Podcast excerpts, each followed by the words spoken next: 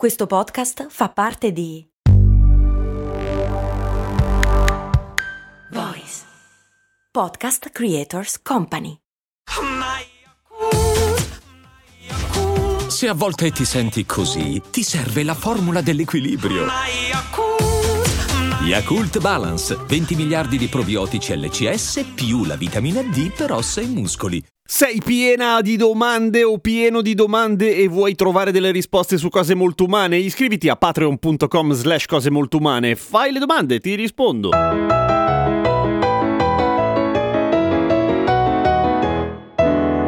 Quello che hanno fatto ad esempio Valeria e un anonimo Patreon che mi chiedono com'è possibile che alcune persone siano allergiche all'acqua e poi si può essere allergici alla caffeina? Sì, si può essere allergici alla caffeina, si può essere, ahimè, allergici praticamente a tutto. Perché? Perché la natura a volte non ha pietà nei confronti delle sue creature. Non è la prima volta che parliamo di allergie a cose molto umane, ma ripassiamo velocemente. Che cos'è un'allergia? L'allergia è una reazione abnorme del nostro organismo a qualcosa che non è è una minaccia, cioè è come fosse pura paranoia e quando qualcuno ti chiede scusa sai l'ora e tu PAM gli tiri un pugno e giustamente poi finisci in galera perché non si fa quella roba lì. L'allergia alla fine è una reazione molto simile che ha il nostro organismo ad esempio quando eh, deve combattere con effettivamente dei nemici veri come i virus e i batteri. La maggior parte delle reazioni simili all'influenza o al raffreddore eccetera non viene causata direttamente dai virus, viene causata dalla nostra reazione. E se non ci fosse quella reazione, beh, i virus non morirebbero, prenderebbero il sopravvento e noi moriremmo male. O bene, perché non avremmo almeno la reazione allergica, però moriremmo. Quindi l'allergia è quando l'organismo crede che stia entrando in contatto con un nemico che nemico non è e può avvenire con praticamente qualunque cosa. Per esempio, io sto diventando allergico a Ramon, il pappagallo che sentite urlare in sottofondo, nonostante ci siano due porte a separarci. Ogni allergia più o meno può avere dei sintomi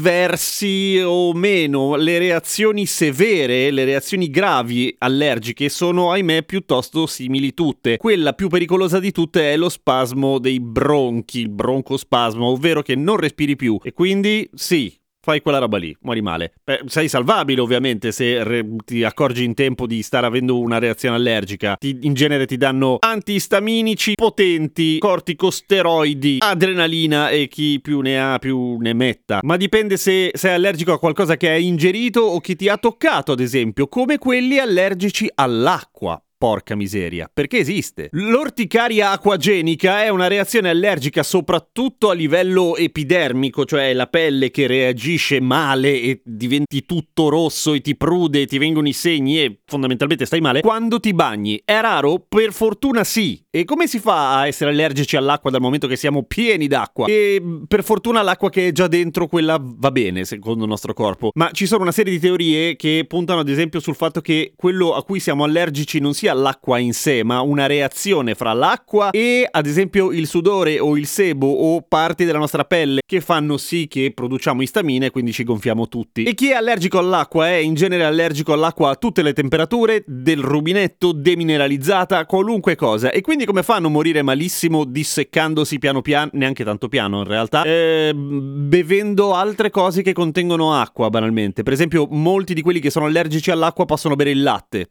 e poi finiscono a cesso per altre ragioni. Oppure i succhi di frutta, cose di questo tipo. Ovviamente ne devi bere moltissimi perché il contenuto d'acqua è relativamente basso rispetto, beh, al- all'acqua, cazzo. E sopravvivi. Quando ti viene, quando vuoi. Eh, l'allergia, tutte le allergie possono insorgere a qualunque momento della tua vita. Pensa che culo. Tipo magari alla fine di questa puntata, oppure adesso. Ma l'allergia all'acqua non è nemmeno la più strana, è semplicemente una delle più noiose. L'allergia al freddo probabilmente è quella più stronza di tutte se vivi in un posto freddo. Come si manifesta? Come qualsiasi allergia, cioè la tua pelle si raffredda e diventa tutta rossa, si segna, prude, eccetera. C'è l'allergia al lattice che è piuttosto comune e c'è anche l'allergia alla caffeina di cui i sintomi sembrano essere più o meno quelli contrari a quelli che dovrebbero essere gli effetti benefici della caffeina caffeina, cioè spossatezza, stanchezza in generale, ma addirittura ansia, attacchi di panico e secondo alcuni sintomi paragonabili a quelli della schizofrenia, per cui ci sono state nella storia persone diagnosticate con eh, schizofrenia quando in realtà era solo che si bombavano tantissimo di caffè. C'è l'allergia alla luce, ci sono quelli che sono allergici alla luce, che devono vivere al buio perché sono allergici a qualsiasi fonte di luce